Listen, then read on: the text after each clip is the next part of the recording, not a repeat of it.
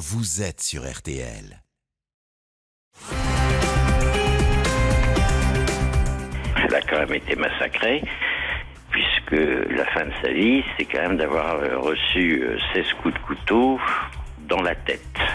Inutile de vous dire que les parents, lorsqu'ils ont euh, découvert la, scène et leur fille, euh, la tête euh, explosée, euh, la réaction qu'ils ont pu avoir.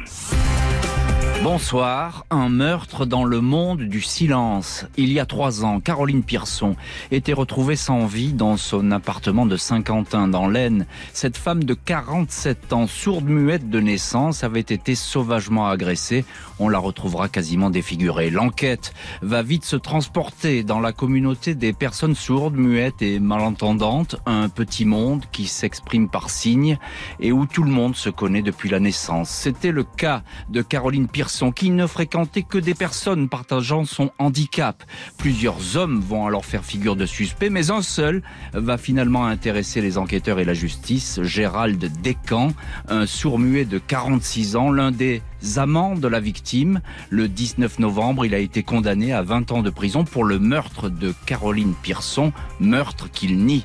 Si nous revenons ce soir sur cette affaire, c'est bien sûr en raison de la nature très particulière de ce dossier. Le fait que tous les témoins soient sourds-muets a-t-il pesé sur la marge des investigations, voire dénaturé les déclarations des uns et des autres Peut-on tout dire quand on ne peut rien dire Le fait est que malgré trois ans d'enquête et une condamnation, la vérité n'a pas clairement émergé. Des doutes, des questions persistent dans cette affaire. Seule certitude, Caroline Pierson a bel et bien été massacrée. L'affaire Caroline Pierson, un meurtre chez les sourds-muets. C'est l'enquête ce soir de l'heure du crime. On se retrouve tout de suite sur RTL. Jean-Alphonse Richard sur RTL. L'heure du crime. 20h, 21h, Jean-Alphonse Richard sur RTL. L'heure du crime. Et ce soir, dans l'heure du crime, le meurtre de Caroline Pierson, une femme sourde et muette qui menait une vie discrète et tranquille jusqu'à ce qu'elle ouvre la porte à son tueur. Ce samedi 31 décembre 2016, le père de Caroline Pierson se rend au domicile de sa fille au numéro 18 de la rue Boileau, dans le quartier Europe à Saint-Quentin, sous-préfecture de l'Aisne. Il est inquiet car depuis 24 heures, il n'a plus de nouvelles de sa fille. D'ordinaire, Caroline, âgée de 47 ans, sourde et muette depuis sa naissance, lui envoie chaque jour un petit message. Mais là, rien. Le père, qui habite dans le même quartier, craint que sa fille soit souffrante. Elle est effectivement atteinte de la maladie de Crohn, qui provoque parfois chez elle de terribles douleurs abdominales. L'homme monte jusqu'au cinquième étage, pousse la porte de l'appartement 22 et aperçoit aussitôt de nombreuses traces de sang sur les murs, le sol et les coussins du canapé. Le corps de Caroline a été déposé dans la salle de bain, à même le carrelage. La victime porte un legging et un soutien-gorge. Elle a le visage recouvert d'un sac poubelle, visage martyrisé sur lequel le meurtrier paraît s'être acharné, comme pour la défigurer. Lors de l'autopsie, le légiste va compter pas moins de 16 plaies profondes provoquées par une arme perforante, sans doute un couteau. Caroline Pierson a succombé à une fracture du crâne, son tympan gauche a été perforé, sa mâchoire en partie brisée. La police judiciaire débarque aussitôt sur le lieu du crime. Les témoignages ne sont pas nombreux. Dans cet immeuble tranquille, beaucoup de résidents n'étaient pas là quand Caroline a été tuée. Le 30 décembre, veille de sa découverte, beaucoup sont partis pour les fêtes de fin d'année. Une voisine dit toutefois avoir entendu un cri étouffé ce soir-là sans pouvoir dire à quelle heure exactement. Selon les résidents, la victime était une femme discrète qui, en raison de son handicap, ne communiquait pas beaucoup. Un bonjour, bonsoir d'un hochement de tête. Caroline Pierson était suivie par une association mais était parfaitement autonome. Après avoir travaillé comme agent d'entretien, elle souhaitait se reconvertir. Les policiers ne constatent aucune effraction sur la porte du logement. Le meurtrier n'a pas abandonné sur place l'arme du crime. Impossible de déterminer sa nature réelle. En revanche, le sac à main de Caroline Pierson a disparu. Un crime crapuleux n'est donc peut-être pas à exclure. Bonsoir Tony Poulain. Bonsoir. Vous êtes euh, chroniqueur euh, judiciaire au Courrier Picard. Euh, merci beaucoup d'avoir accepté ce soir l'invitation de l'heure du crime. Je précise que vous avez suivi absolument toute cette affaire étonnante, le meurtre de Caroline Pearson. Qui est justement la victime, Caroline Pearson c'est une femme euh, qu'on va caractériser hélas par son handicap, mais c'est tellement prégnant dans cette affaire qu'on ne peut pas faire l'impasse. Elle est sourde muette. Mhm.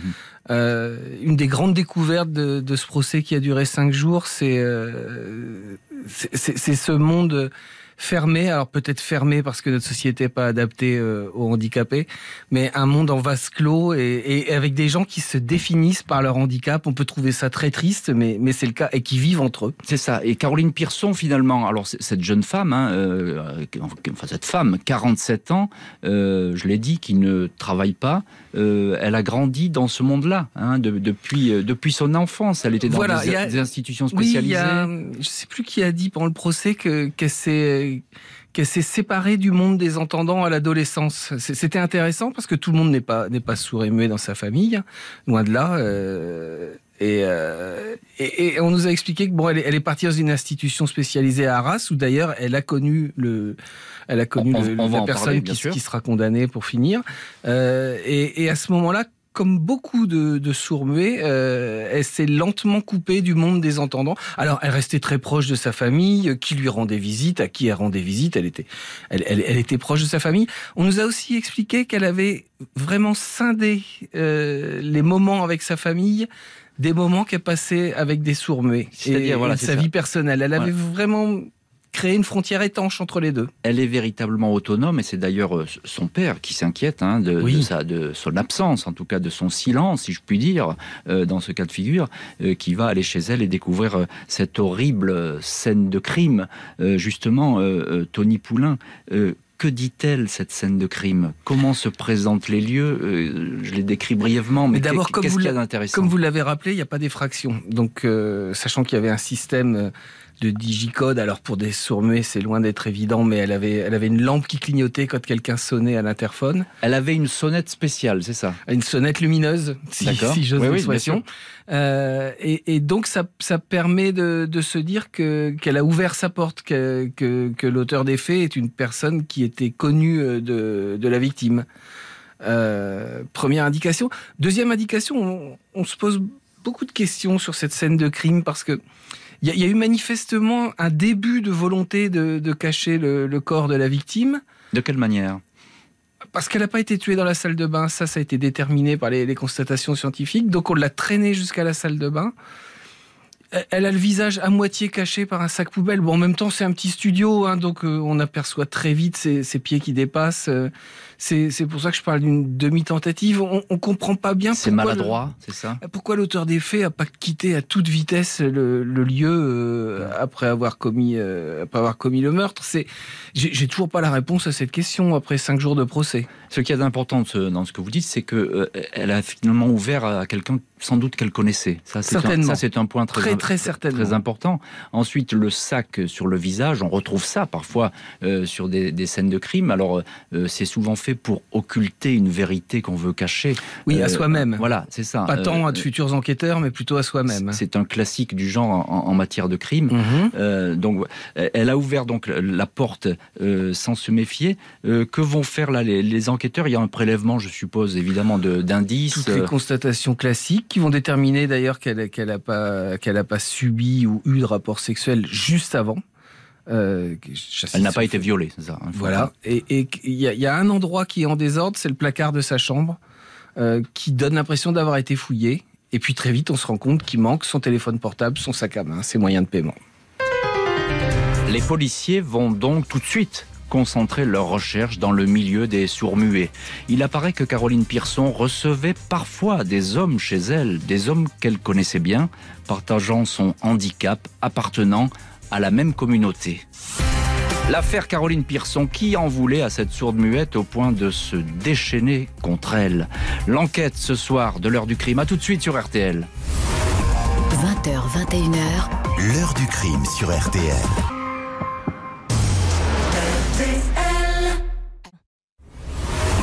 20h, 21h. L'heure du crime sur RTL. Et ce soir, au programme de l'heure du crime, l'affaire Caroline Pearson. Cette sourde muette a été sauvagement tuée, mutilée, dans son appartement de Saint-Quentin. La police recherche l'une de ses connaissances, un homme.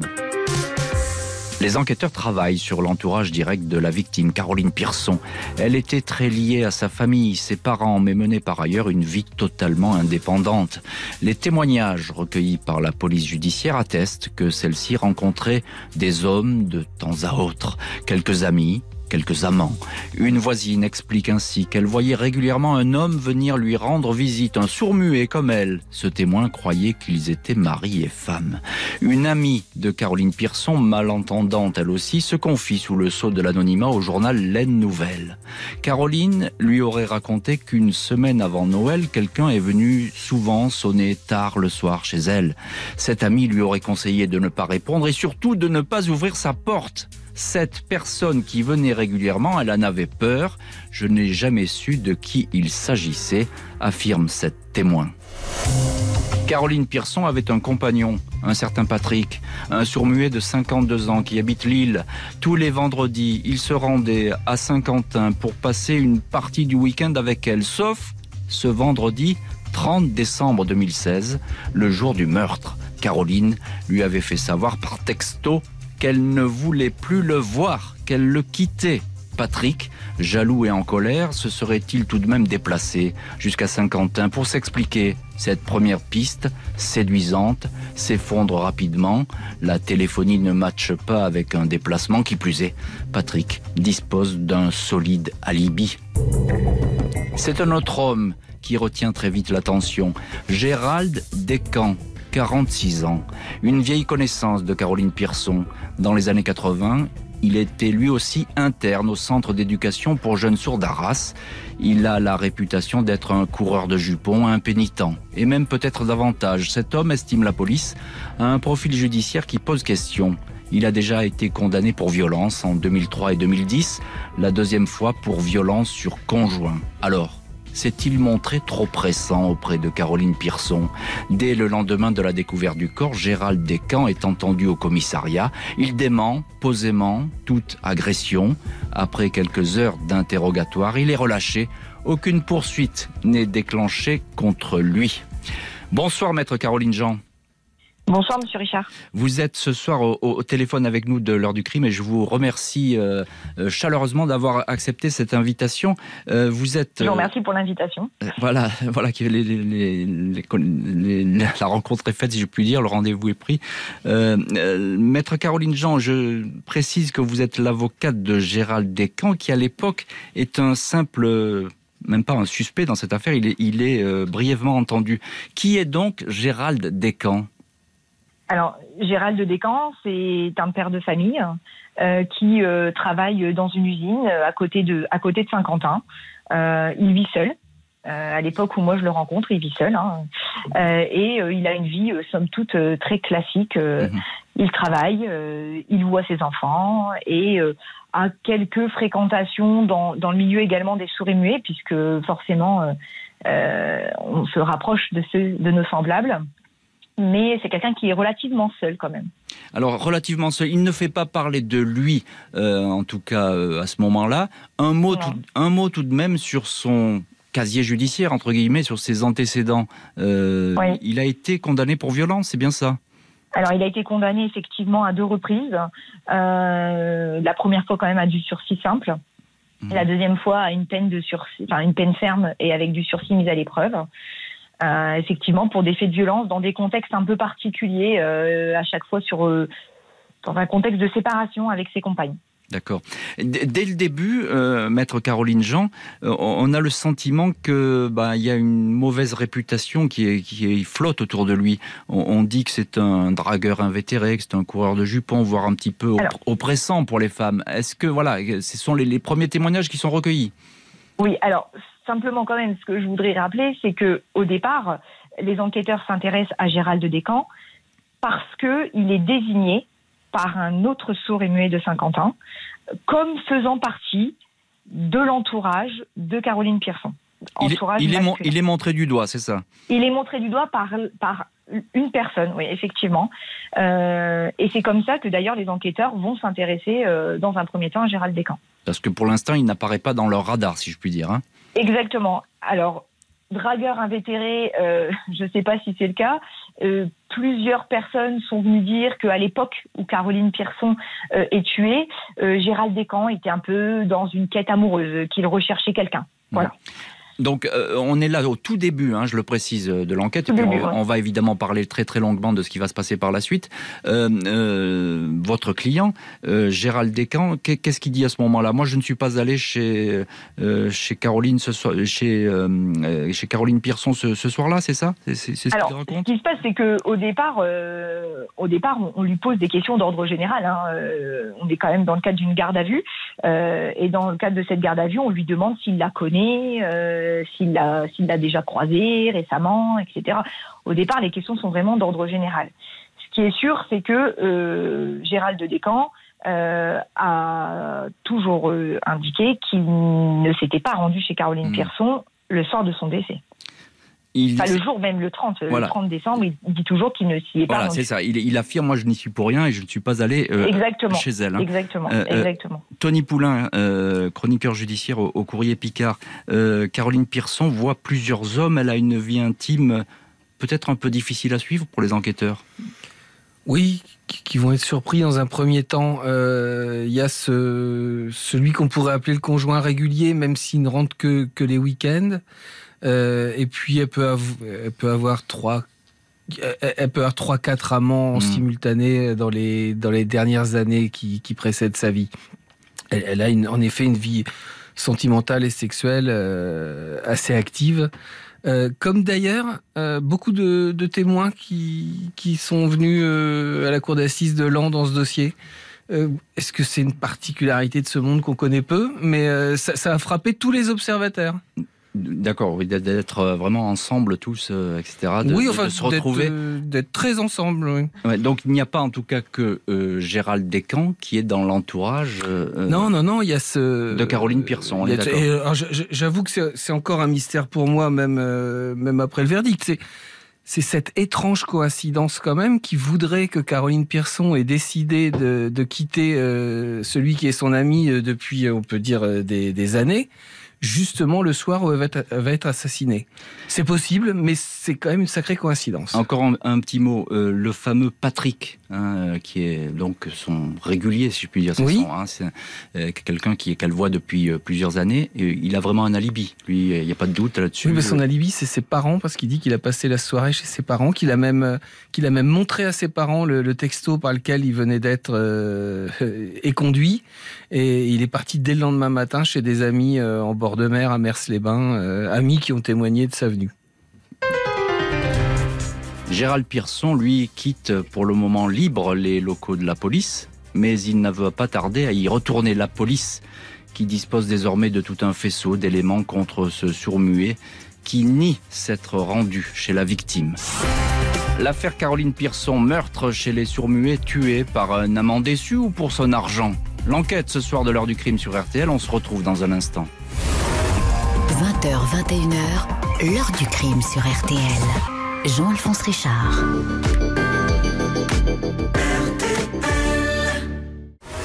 20h, 21h, l'heure du crime sur RTL. Jean-Alphonse Richard. Heure du crime consacrée ce soir à l'affaire Caroline Pierson. Cette femme sourde et muette a été sauvagement tuée dans son appartement. Elle voyait beaucoup de monde, mais un homme, un seul, est dans la ligne de mire des enquêteurs. 20 jours après le meurtre de Caroline Pierson, vers 7 heures du matin, ce 20 janvier 2017, la police judiciaire d'Amiens interpelle chez lui Gérald Descamps. Il avait déjà répondu aux questions des enquêteurs après le crime et avait été relâché. C'est un proche de Caroline Pierson. Cette fois, pas question de simple vérification. On le place en garde à vue. Son appartement est perquisitionné, puis il est conduit sur son lieu de travail, une usine d'emballage de carton, l'usine Ondulis de Rouvroy-Morcourt. Le but de ce déplacement sous bonne escorte est de voir avec quels outils l'ouvrier travaille, savoir si l'un d'eux, pointu et acéré, a pu causer les blessures mortelles infligées à Caroline. Aucune révélation de ce côté-là. Les choses s'accélèrent pour le suspect numéro 1. Coup de théâtre, Après une nuit en garde à vue, Gérald Descamps est déféré au parquet de Lens, présenté à un juge d'instruction qui le met en examen pour homicide volontaire. Il est placé en détention. Son avocate indique qu'il réagit comme quelqu'un qui se dit innocent et qui affirme qu'il n'était pas sur le lieu du crime. Les enquêteurs et le juge pensent le contraire. Ils disposent pour cela d'éléments considérés comme capitaux, des traces ADN appartenant à Descamps, une empreinte au dos de la carte de crédit de la victime, carte dérobée et utilisée trois fois dans les heures suivant le meurtre. Au total, 1340 euros retirés sur le compte de Caroline Pearson avant que la carte ne soit avalée par le distributeur. Le téléphone portable du suspect a également borné cette nuit-là dans le quartier Europe de Saint-Quentin. Gérald Descamps finit par reconnaître qu'il s'est rendu chez Caroline, mais jure qu'il ne l'a pas tuée. Il n'a pas utilisé sa carte de crédit, il l'a simplement manipulée en ramassant le contenu du sac de Caroline que celle-ci venait de faire tomber. Les policiers ne croient pas aux explications de Gérald Descamps. Selon eux, tout l'accable. Quelques mois plus tard, ces certitudes sont toutefois écornées. Une autre trace ADN, une trace de sperme découverte sur la culotte de la victime, désigne un deuxième homme, Laurent C. Et lui aussi un surmuet. Quand il a été interpellé, il a nié toute implication dans le crime. Lors de son interrogatoire, il a même chargé Gérald Descamps, le décrivant comme un meurtrier potentiel. Cette interpellation brouille quelque peu alors le paysage de l'enquête. Maître Gilles Laurent, l'avocat des parents et de la sœur de Caroline Pearson, fait le constat suivant. Tous les deux contestent leur responsabilité. Caroline a été massacrée. Nous, partie civile, ce qui nous intéresse, c'est la recherche de la vérité. Tony Poulain avec nous ce soir dans le studio de, l'heure du crime. Je rappelle que vous êtes chroniqueur judiciaire au courrier Picard et que vous avez suivi toute cette affaire. Là, véritablement, il y a une accélération et assez rapide dans cette enquête, une garde à vue, puis même quelqu'un qui est mis en examen. Oui, et puis euh, c'est l'implication d'un deuxième homme va tout de même permettre de dire que les enquêteurs ne se sont pas focalisés exclusivement sur Gérald Descamps. On peut pas leur faire ce reproche d'être parti sur une piste et d'avoir ignoré toutes les autres, puisqu'il y a quand même un homme qui va faire un an de détention provisoire avant de bénéficier d'un non-lieu, le, le Laurent C dont vous venez de mmh. parler. Euh, donc manifestement, plusieurs pistes ont été étudiées si on veut résumer euh, ce qui fait que Gérald Descamps sera renvoyé devant une cour d'assises et, même condamné, euh, je, dirais que c'est l'évolution de ses réponses. Euh, dans un premier temps, il a à peine côtoyé Caroline Pearson, et puis un policier va dire au procès il trouvait une réponse à chaque fois qu'on lui a amené une constatation. Mmh. C'est-à-dire qu'on lui dit, euh, vous l'avez très peu vu, mais il y a votre ADN sur une petite cuillère dans l'évier. Ah oui, c'est vrai, on a bu un café mais euh, il y a aussi votre AD, il y a aussi euh, des traces de votre sperme euh, sur une couverture dans le salon. Ah oui, c'est vrai, on a eu un rapport sexuel. Mais et puis vous dites que vous hmm. n'avez jamais vu sa carte bancaire, mais il y a votre ADN sur la carte bancaire. Ah, maintenant que vous le dites, j'ai fait tomber son sac. La carte bancaire a glissé, comme elle avait une forme qui me semblait bizarre, je l'ai manipulée à ce moment-là. Voilà, toutes ces explications en elles-mêmes, elles tiennent la route. On a vu plus loufoque, mais mais d'abord c'est c'est leur accumulation et c'est le fait que ça arrive au compte-goutte pour répondre à une constatation scientifique. Ce que vous dites, c'est que euh, finalement, euh, cet homme s'adapte un petit peu à l'enquête, hein, il suit, etc. C'est d'ailleurs, on va avoir euh, dans un instant maître, maître Gilles Laurent, qui est, qui est l'avocat de la partie civile de la famille, et qui sans doute va, va confirmer cet état d'esprit, puisque ça a été une, un des axes de, de, sa défense, de dire que cet homme s'adapte finalement au discours des policiers, qu'il suit comme cela, ce que disent les enquêteurs. Maître Caroline Jean, vous êtes en ligne euh, dans l'heure du crime ce soir. Je rappelle que vous êtes l'avocate euh, de Gérald Descamps dans, cette affaire. Euh, L'une des avocates, hein. nous sommes deux. Hein. Il y a aussi Maître Borin du barreau de 50, nous étions deux en défense. Hein. Voilà, donc c'est bien de, la citer également. Mm. Maître, ce qui ressort de cette garde à vue, c'est que votre client, Gérald Descamps, eh bien, il n'a pas dit la vérité. Alors, je ne partage pas du tout votre, votre avis à ce Alors, allez-y. Alors déjà, euh, contrairement à ce que vous avez pu dire, Gérald Descamps n'a jamais été entendu en dehors de la garde à vue. Euh, mmh. Gérald Descamps est désigné par une tierce personne dans ce dossier. Et euh, ensuite, les, enquêteurs vont, vont vraiment faire un travail d'enquête sur Gérald Descamps. Ils vont même le, suivre pendant quelques temps. euh, il ne sera arrêté que, euh, comme vous l'avez dit, euh, aux alentours du 18 ou, C'est ça. ou 20, je ne Mmh. sais plus trop, 18 janvier. Euh, il ne sera entendu que dans le cadre de la garde à vue. Mmh. Ce qui est sûr, c'est que euh, Monsieur Descamps, euh, d'entrée de jeu, n'a pas effectivement euh, dit oui, oui, euh, je la côtoie, je l'ai côtoyée à telle date, telle date, telle date, à telle date j'ai eu un rapport sexuel avec elle, à telle date j'ai ramassé son sac à main. Effectivement, non, il n'en parle pas spontanément. Mhm. Par contre, quand on lui pose des questions, il y répond. Mais est-ce qu'il s'adapte un petit peu comme un caméléon à- à- au discours Très des enquêteurs? je le, enfin voilà, je, je connais bien Monsieur Descamps. Euh, c'est pas, enfin, en tout cas moi en tant qu'avocat de la défense, c'est pas comme ça que je l'ai ressenti. Et j'ai simplement trouvé qu'il avait, il avait répondu à la simple question qu'on lui a posée. Il a jamais, il, il n'a jamais, euh, il n'a jamais été très prolixe en fait. Il répond aux questions. Il, il répond aux questions. Euh, selon vous, il ne ment pas, même si les enquêteurs se considèrent, considèrent que euh, à ce stade-là, il ment. Euh, en tout Oui, cas, qu'il- oui. dit qu'une part de, de la vérité entre guillemets. hein.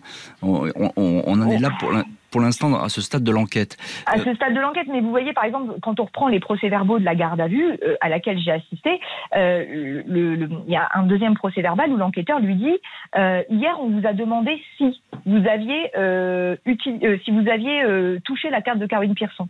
Or, la question qui lui avait été posée la veille, c'était pas de savoir s'il avait eu dans les mains la carte de Caroline Pearson. La question, c'était de savoir s'il l'avait utilisée. Mhm.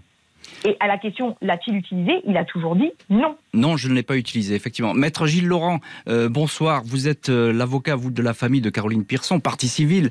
Euh, on a parlé de, de, ce- de cet homme qui euh, suivrait, euh, dirons-nous, le, le- le parcours, en tout cas les questions euh, des enquêteurs un petit peu au fil de l'eau. Euh, même s'il ment, les mensonges ne font pas forcément de lui un coupable. Je vais aller un peu dans votre sens. Ces, les- ces, ces seuls mensonges ne suffisent pas. Bon. Pour en faire effectivement ces seuls mensonges. Hein. Euh, encore que dans cette affaire-là, on a eu euh, véritablement euh, des versions, des versions totalement différentes en fonction de l'évolution. C'est en fonction des découvertes des enquêteurs, si vous voulez. Mais il n'y a pas que ça. Vous savez qu'au moment du crime, la carte bleue de, de Madame Pearson a été dérobée. Et cette carte a été immédiatement euh, utilisée. Deuxième élément matériel constant, euh, c'est l'utilisation du téléphone portable de Monsieur Descamps, puisque ce- celui-ci a borné sur les lieux du euh, prélèvement, de l'utilisation de la carte bleue. Maître, Maître, Caroline, Maître Caroline Jean, euh, vous êtes en ligne avec nous. Euh, ce que dit votre euh, confrère Gilles Laurent, euh, juste un petit mot très bref sur la téléphonie, parce qu'on va en reparler. Oui. Euh, son téléphone, il borne à, à votre Alors, client. euh, Oui. Le Alors, faut savoir que sur la journée du 30, le téléphone de Monsieur Descamps euh, ne borne pas de 11h16 du matin à 23h16 le soir. Et de manière régulière, il apparaît de la téléphonie de Monsieur Descamps que régulièrement, sur des journées complètes, son téléphone ne borne pas.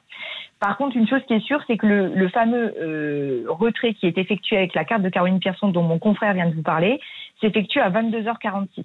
mhm.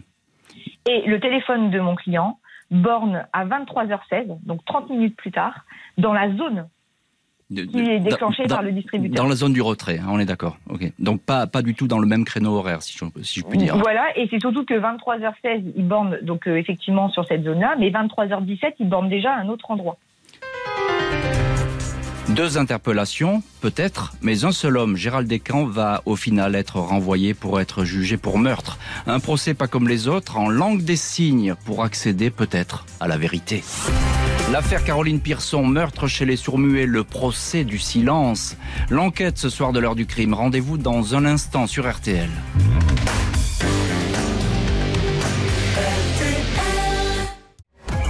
L'heure du crime, présenté par Jean-Alphonse Richard sur RTL. Heure du crime consacrée ce soir à l'affaire Caroline Pearson. Cette femme sourde muette a été retrouvée morte chez elle en décembre 2016, frappée à la tête à 16 reprises avec une lame effilée. La justice considère que l'auteur présumé du crime est un autre sourd muet renvoyé aux assises. Le jeudi 12 novembre 2020, trois ans après le meurtre de Caroline Pearson, Gérald Descamps se présente devant la cour d'assises de l'Aisne, Lan. L'homme, cheveux poivre-sel et vêtu d'un blouson kaki, affiche un visage robuste et creusé. Rapidement interpellé après la découverte du corps, il a passé ses trois dernières années en prison. Procès pas comme les autres. Gérald Descamps est sourd-muet. La plupart des témoins cités à comparaître également. C'est donc en langue des signes que vont se dérouler toutes les audiences. Quatre interprètes se relaient pour traduire en simultané ce que dit l'accusé et lui transmettre tout ce qui se dit dans la salle d'assises. L'épidémie de Covid-19 ne facilite pas les choses. Les masques des uns et des autres sont tour à tour enlevés pour pouvoir communiquer et lire sur les lèvres. Le procès porte évidemment sur les déclarations évolutives formulées par l'accusé. L'avocat de la partie civile, à savoir la famille de Caroline Pearson, estime que Descamps n'a cessé de s'adapter au contexte de l'affaire, reconnaissant par exemple sa présence dans l'appartement et avoir eu une relation sexuelle avec la victime uniquement quand on lui soumet les conclusions de l'expertise ADN. Expertise qui serait confondante. L'accusé a laissé des traces chez Caroline Pearson sur un plaid, sur une cueillère à café, mais aussi sur la carte de crédit de Caroline c'est lui qui l'aurait utilisé afin tout simplement d'assouvir sa passion pour le jeu. Bien que confortablement payé 2100 euros mensuels, il était placé sous curatelle en raison de son handicap, mais aussi pour son addiction au jeu de hasard. Il disposait ainsi de seulement 130 euros par semaine. Trois amants de Caroline Pearson vont apparaître lors des débats devant la cour d'assises. Gérald Descamps, bien sûr, l'accusé. Patrick, avec qui elle avait une liaison depuis 4 ou 5 ans, avec qui elle aurait envisagé de se marier. Laurent, qui a été interpellé, placé en détention pendant 18 mois, puis finalement libéré. Il avait eu une relation sexuelle avec la victime au matin du 30 décembre 2016, le jour même où elle a été tuée. Le profil de notre homme va également être étudié par les enquêteurs, celui d'un compagnon de Caroline Pearson en 1999 qui avait alors tenté d'écraser sa mère avec sa voiture, piste abandonnée lors des investigations. Tony Poulain, chroniqueur euh, judiciaire au courrier Picard, avec nous ce soir dans le studio de l'heure du crime. Un mot euh, déjà sur cette ambiance très particulière de ce procès, quasiment unique dans les annales judiciaires. Oui, on a discuté avec les interprètes, les quatre interprètes qui se relayaient, et je, peux vous dire que quatre, c'était pas de trop, parce que on a compris à quel point c'était éprouvant de traduire tous les débats d'un procès d'assises. Euh, et elles nous ont dit que non, à leur connaissance, c'était jamais arrivé, parce que parce qu'il n'y avait pas que l'accusé, il y avait les témoins, et puis euh, donc, donc elle traduisait à la fois du français parlé vers la langue des signes, mais aussi de la langue des signes vers le français parlé pour les jurés, pour pour les juges. Donc c'était quelque chose de très laborieux, je suppose, les débats. Oui, et ça nous a. Vous voyez, maître Jean parlait de la nuance entre toucher ou utiliser euh, une carte bancaire. Euh, il faut savoir que la langue des signes n'a pas un geste pour chaque mot du dictionnaire français, euh, tout comme vous ne trouverez pas un, idéogramme chinois pour chaque mot de la langue française. Ah, c'est important ce que vous dites, bien sûr. Et donc il y a certaines nuances qui ne peuvent pas être rendues en langue des signes. J'irai plus loin. L'assistance d'un avocat en garde à vue est un vrai progrès pour, pour, pour la justice française. Euh, si, si, Gérald Pearson n'avait pas eu d'avocat pendant ses gardes à vue, il aurait, ses défenseurs auraient peut-être eu un argument en or au moment du procès qui aurait été de dire mais, mais ce qu'on vous a mis dans les procès verbaux, mm. euh, qu'est-ce que ça vaut puisque c'était c'était traduit en langue des signes dans des conditions dont je ne peux pas témoigner? Bon il y avait un avocat. Maître Caroline Jean, euh, vous êtes toujours en ligne avec nous dans l'heure du crime, avocate de, de, Gérald Descamps. Est-ce que le fait que ce soit un procès euh, de sourd-muet, presque entre sourd-muet si je puis dire, euh, a pesé sur les débats et peut-être, non pas occulté, mais en tout cas gêné une partie de, de la vérité? Alors c'est, à mon sens, c'est indéniable. Euh, pour la simple et bonne raison, mais comme l'a dit euh, à juste titre euh, Tony Poulain, c'était très compliqué avec l'interprète parce qu'il fallait vraiment tout traduire très fidèlement. Et comme l'a dit également Monsieur Poulain, c'est qu'il n'y a pas un mot pour chaque, il n'y a pas mmh. un signe pour chaque mot. Et il faut savoir qu'en langue des signes, ce sont des idées générales. En fait, la traduction se fait par une idée. Mmh. et forcément, ce qui peut être compris par l'un peut être compris différemment par l'autre. Et il faut quand même savoir qu'on a eu un certain nombre de témoins qui sont venus à la barre, qui, en deux questions, étaient capables de nous dire tout et son contraire. Est-ce que votre client a fait savoir que parfois il ne comprenait pas ou bien qu'il n'arrivait pas à s'exprimer, à exprimer sa, vérité ou ce qu'il voulait dire? Alors, le souci, c'est que M. Descamps, euh, sur le moment, quand il répondait, alors je parle de la, dans le cadre de la procédure, hein, euh, répondait et après coup, euh, avec nous, pouvait dire mais ça veut dire quoi ça? Mmh, c'est ça, oui. Mmh. Et ça pouvait parfois poser des difficultés. Ceci dit, pour, pour rebondir sur ce que euh, Tony Poulain a expliqué sur la garde à vue, il faut quand même savoir, et ce qui n'est pas négligeable, c'est qu'en garde à vue, il y avait une interprète en langue des signes, et que cette interprète, il y a un procès verbal qui est, qui, qui est établi en procédure, elle dit, à un moment donné, elle dit aux enquêteurs, tout à l'heure j'ai traduit ça, mmh. mais je pense que j'ai mal traduit j'ai mal compris ce que M. Descamps m'a dit. Ah, donc ça pose quand même beaucoup de, problèmes, euh, y compris lors de la garde à vue, cette espèce d'absence de communication ou de communication très difficile, hein, on est, d'accord. Hein, c'est, tout à fait, parce qu'en plus, le niveau de langue des signes des uns et des autres n'est pas le même. Par exemple, les interprètes qui étaient là au procès ont pu nous dire, M. Descamps utilise des signes anciens.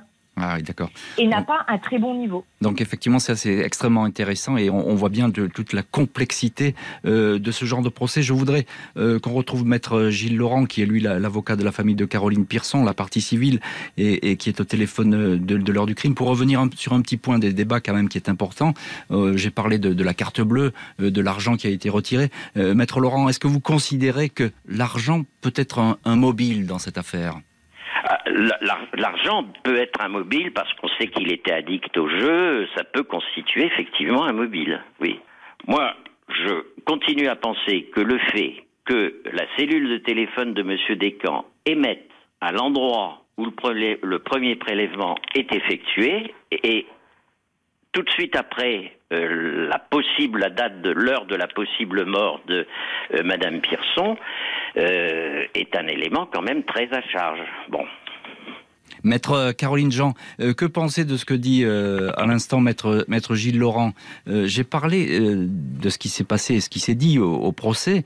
une attaque pour de l'argent, pour assouvir finalement une passion interdite et coûteuse, le jeu, c'est la passion apparemment de votre client. C'est plausible ou non? Alors, euh, non, à mon sens, non. Cette, euh, alors, Monsieur Dites-nous pourquoi, parce qu'apparemment c'est un addict. Ah bah oui, non mais on, est d'accord. C'est-à-dire que euh, déjà deux choses. La première, c'est que Monsieur Descamps, euh, il avait effectivement une passion pour le jeu plusieurs années en arrière, ce qui lui a valu d'ailleurs un peu quelques difficultés financières, ce qui lui a valu son placement sous, sous mesure de protection. Bon, à l'époque sous curatelle renforcée, tout à fait. À l'époque où M. Descamps euh, est euh, mis en examen dans ce cadre de ce dossier, il faut savoir qu'il est sous mesure de protection depuis un certain nombre d'années, que sa curatrice lui donne 130 euros par semaine, et on a retrouvé également à son domicile un certain nombre de tickets, euh, de tickets de jeu euh, qui étaient usagés. On avait fait le calcul, alors je me souviens plus du montant exact, mais en gros sur six mois, on était aux alentours de 30 euh, ou 40 euros par mois de, de, de jeu. Mmh. Euh, Monsieur Descamps, il le disait lui-même, le vendredi quand j'ai quand j'ai tous les vendredis, sa curatrice lui mettait 130 euros sur son compte bancaire qu'il allait retirer. Et il venait à dire, euh, effectivement, le, vendredi, je prends mon argent, je vais dans le café qu'il y a en face euh, du distributeur où, j'ai retiré cet argent et je joue. Voilà, il va à 30 euros, ce qui est d'ailleurs confirmé hein, par, les, euh, par, les, par les cafetiers. Hein. Donc ce n'est pas significatif selon vous, hein. c'est bien ça. Significatif, il ne jouait pas en ligne. Il a, il a effectivement dans les années passées joué en ligne, etc. Mais ce n'était plus le cas au moment où, au moment où il est mis en examen. Les débats devant la cour d'assises vont durer une semaine. Gérald Descamps continue à nier toute implication dans le crime, malgré les indices que présentent les enquêteurs et les témoignages à charge qui vont se multiplier. L'affaire Caroline Pearson, meurtre chez les surmuets, l'accusé est-il le bon? L'enquête de l'heure du crime ce soir sur RTL, on se retrouve tout de suite. L'heure du crime, présenté par Jean-Alphonse Richard sur RTL. L'heure du crime, Jean-Alphonse Richard, jusqu'à 21h sur RTL. Ce soir, dans l'heure du crime, l'affaire Caroline Pearson, cette femme sourde et muette, a été assassinée défigurée. Gérald Descamps, un sourd-muet qui la connaissait bien, est l'unique accusé du procès qui touche désormais à sa fin devant la cour d'assises de l'Aisne. Les jours passent et dans son box, Gérald Descamps continue à nier toute implication dans le crime de Caroline Pearson. Il reconnaît être passé chez elle le jour du meurtre, reconnaît une relation sexuelle, mais assure ne pas l'avoir frappée ni tuée. Il réfute également avoir dérobé et utilisé sa carte de crédit. Sur ce point, l'accusation appuie sa démonstration par des images de vidéosurveillance. Elle montre une silhouette masculine non identifiée, retirée de l'argent avec la fameuse carte, détail troublant. Cet individu se déplace sur un scooter noir, le même de roues que possède Gérald Descamps. Les dépositions faites lors de l'enquête par des témoins, notamment des femmes appartenant à la communauté des sourds-muets, ne dressent pas un portrait très flatteur de l'accusé. Un homme qui serait décrit comme collant, oppressant, quasiment menaçant, un jaloux, un profiteur, dit même un témoin. Laurent, cet amant qui a été interpellé puis relâché au cours des investigations, prend même la parole pour affirmer que Caroline avait peur de Gérald Descamps il l'aurait violée à deux reprises en 95 et 2016. Affirmation non étayée. Le 18 novembre, l'avocat général réclame une peine de 25 ans de prison avec une période de sûreté de 10 ans. La défense plaide l'acquittement. Les jurés condamnent Gérald Descamps à 20 ans de détention. Il y aura donc un procès en appel. Un mot avec vous, euh, Tony Poulain, chroniqueur judiciaire au courrier Picard. Euh, cette histoire de scooter, c'est troublant, non euh, Le fait que... Ouais, alors ça, ça nous a quand même pas troublé très longtemps parce que l'enquête a bien fait son boulot et il y avait 50 scooters du même type dans la ville de Saint-Quentin. Qui, mhm. qui, en plus historiquement est une ville où on fabriquait des scooters d'ailleurs de la, de la marque MBK. Donc voilà, ça, ça, peut, ça peut être le sien, ça, peut être 49 autres. Euh, je reviendrai aussi rapidement sur les témoignages, parce que Maître Jean avait raison de dire que les témoignages, c'était un peu tout et n'importe quoi. Euh, on a l'impression qu'à un moment, ça a quand même été l'accusé idéal, parce que si c'était lui, c'était pas un autre. Alors, je, je suis pas en train de dire qu'il est innocent ou coupable, c'est pas du tout mon rôle. Euh, le, le, fait est qu'il a été assez facile de démonter certains témoignages euh, à l'audience euh, tellement ils étaient basés sur, sur, du sable ou en tout cas sur un, un, gros ressentiment. Maître Jean, euh, vous êtes en ligne ce soir dans, l'heure du crime, avocat de, de Gérald Descamps. Euh, tout le monde euh, bah, vise votre client. Ça, on a l'impression que c'est un violent, quelqu'un d'infréquentable. Les témoignages se succèdent. que penser de, de ce défilé? Oui, bah, comme vient de lire euh, Tony Poulain à juste titre, hein, euh, c'était euh, effectivement tout et n'importe quoi, et notamment des personnes avec qui il était en contact de manière régulière, hein, ce qui ressort de la téléphonie, sont venus dépeindre un, un portrait de quelqu'un mhm. qui effectivement n'est pas fréquentable, mais qui fréquentait quand même. Et comme le dit à juste titre Monsieur Poulain, je, je partage son avis. Pendant le temps qu'on en accuse un, on cherche pas ailleurs. Donc tant qu'à faire, autant charger celui qui est dans le box. C'est tellement plus facile. Selon vous, maître, on s'est focalisé vraiment sur un seul homme ah, complètement. De toute façon, euh, complètement. Il euh, faut savoir quand même que sur cette fameuse vidéosurveillance, alors qui est quand même de piètre qualité. Il hein. faut savoir que c'est une vidéo de la ville qui est située à 50 mètres du distributeur. Euh, ils identifient effectivement ce fameux scooter. Alors sur le scooter, j'indiquerai quand même au passage que nous on avait fait remarquer que le scooter était porteur de 1 à 2 rétroviseurs, dont celui de droite, alors que celui de Monsieur Descamps n'a qu'un rétroviseur à gauche. Mmh. Et au-delà de ça, il y a également deux autres silhouettes qui sont euh, qui sont vues dans euh, peu de temps, enfin peu de temps après, dans le même qui sont également vues dans, mmh. exactement dans le même secteur, qui sont. on voit un homme d'ailleurs avec avec un jean clair, un blouson noir, oui, donc... poivre et sel. Voilà, donc il n'y a pas que ce fameux scooter et il y a d'autres personnes aussi qui sont vues sur cette vidéo voilà, mais la qualité est de très, enfin c'est vraiment de très mauvaise oui, qualité. C'est difficile. C'est une silhouette effectivement, et, d'ailleurs euh, il n'y aura pas de, de, de suite là-dessus parce que c'est pas du tout euh, concluant. Maître Gilles Laurent, avocat de, de la famille de la victime. Euh, alors, selon vous, quel est, euh, vous avez euh, écouté ce que dit euh, Maître Caroline Jean, selon vous, quel est le, le scénario du soir du meurtre?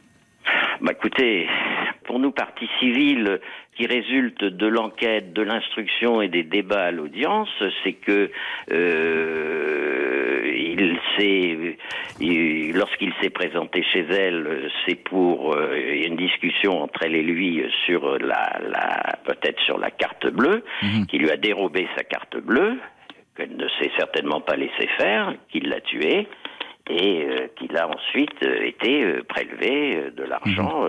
sur son sur, sur, son compte. Sur, sur son compte, qu'est-ce qu'attendez-vous, maître, de, de, ce procès en appel qui sera audiencé sans doute dans, dans, quelques semaines ou quelques mois? Écoutez, on attend pour nous la partie civile sur le plan de la de la culpabilité et on attend une confirmation tout simplement, bien sûr. Je ne vais pas vous dire le, je vais pas vous dire le contraire. Euh, la, la, la, famille étant persuadée que Monsieur Descamps mhm. euh, et, cette conviction s'étant euh, renforcée beaucoup au cours de, au cours de l'audience. Au, au, au, cours des débats et au cours du procès, maître Caroline Jean, je vous pose exactement la même question. ça va être un, un, procès sans doute difficile pour votre client. Quelle carte vous comptez abattre dans, dans ce dossier? J'ai envie de dire qu'on s'inscrira exactement dans la ligne droite de ce qu'on a fait, euh, de ce qu'on a fait jusqu'à présent, c'est-à-dire de démontrer euh, qu'il y a plein de pistes qui n'ont pas été euh, exploitées, démontrer que ce qu'on reproche à Monsieur Descamps n'est pas possible. Juste un petit mot, Monsieur Richard, si vous me permettez, parce que ça me paraît quand même très important, c'est que l'ADN de Monsieur Descamps sur cette fameuse carte bancaire, elle est retrouvée sur une seule zone, sur le dessus de la carte bancaire. Il faut savoir que la carte bancaire a été utilisée ou tentée d'être utilisée sept fois.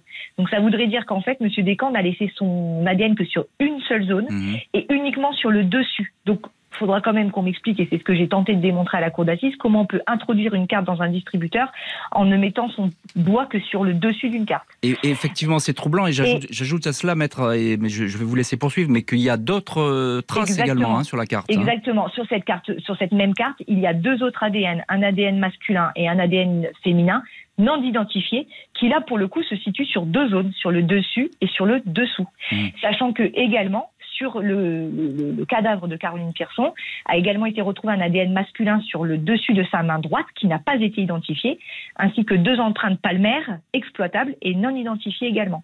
Donc, selon vous, la, la, la trace, enfin l'ADN ne suffit pas du tout à, établir la culpabilité de, de, votre client? Absolument pas.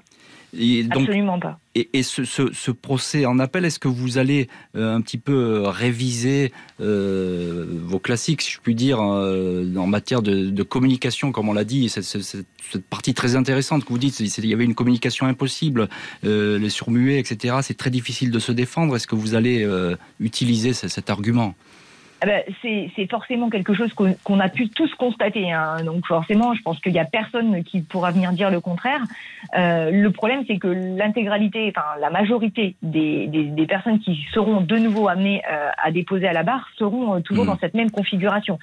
Euh, ça trouver une solution à cela, ça va être très compliqué. Ça, va être très compliqué, bien sûr. Voilà, cette heure du crime est, terminée. Merci beaucoup, euh, maître Caroline Jean et puis maître Gilles Laurent qui était euh, en ligne ce soir dans l'heure du crime. Merci beaucoup, Tony Poulain. Euh, vous étiez en, studio avec nous ce soir pour évoquer l'affaire Caroline Pearson, le crime du silence. Et nous suivrons bien sûr avec vous et avec vous, Tony Poulain, le procès en appel qui s'annonce. Merci à l'équipe de l'émission, Justine Vignot, Marie Bossard à la préparation, Marc Bisset à la réalisation. Un grand merci à vous toutes et tous d'avoir été euh, fidèles une nouvelle fois ce soir-là, ce soir pardon, à l'heure du crime sur RTL. Pour écouter RTL au travail, sur la route, dans les transports, dans votre jardin et où que vous soyez, téléchargez dès maintenant et gratuitement la nouvelle application RTL. RTL, toujours avec vous.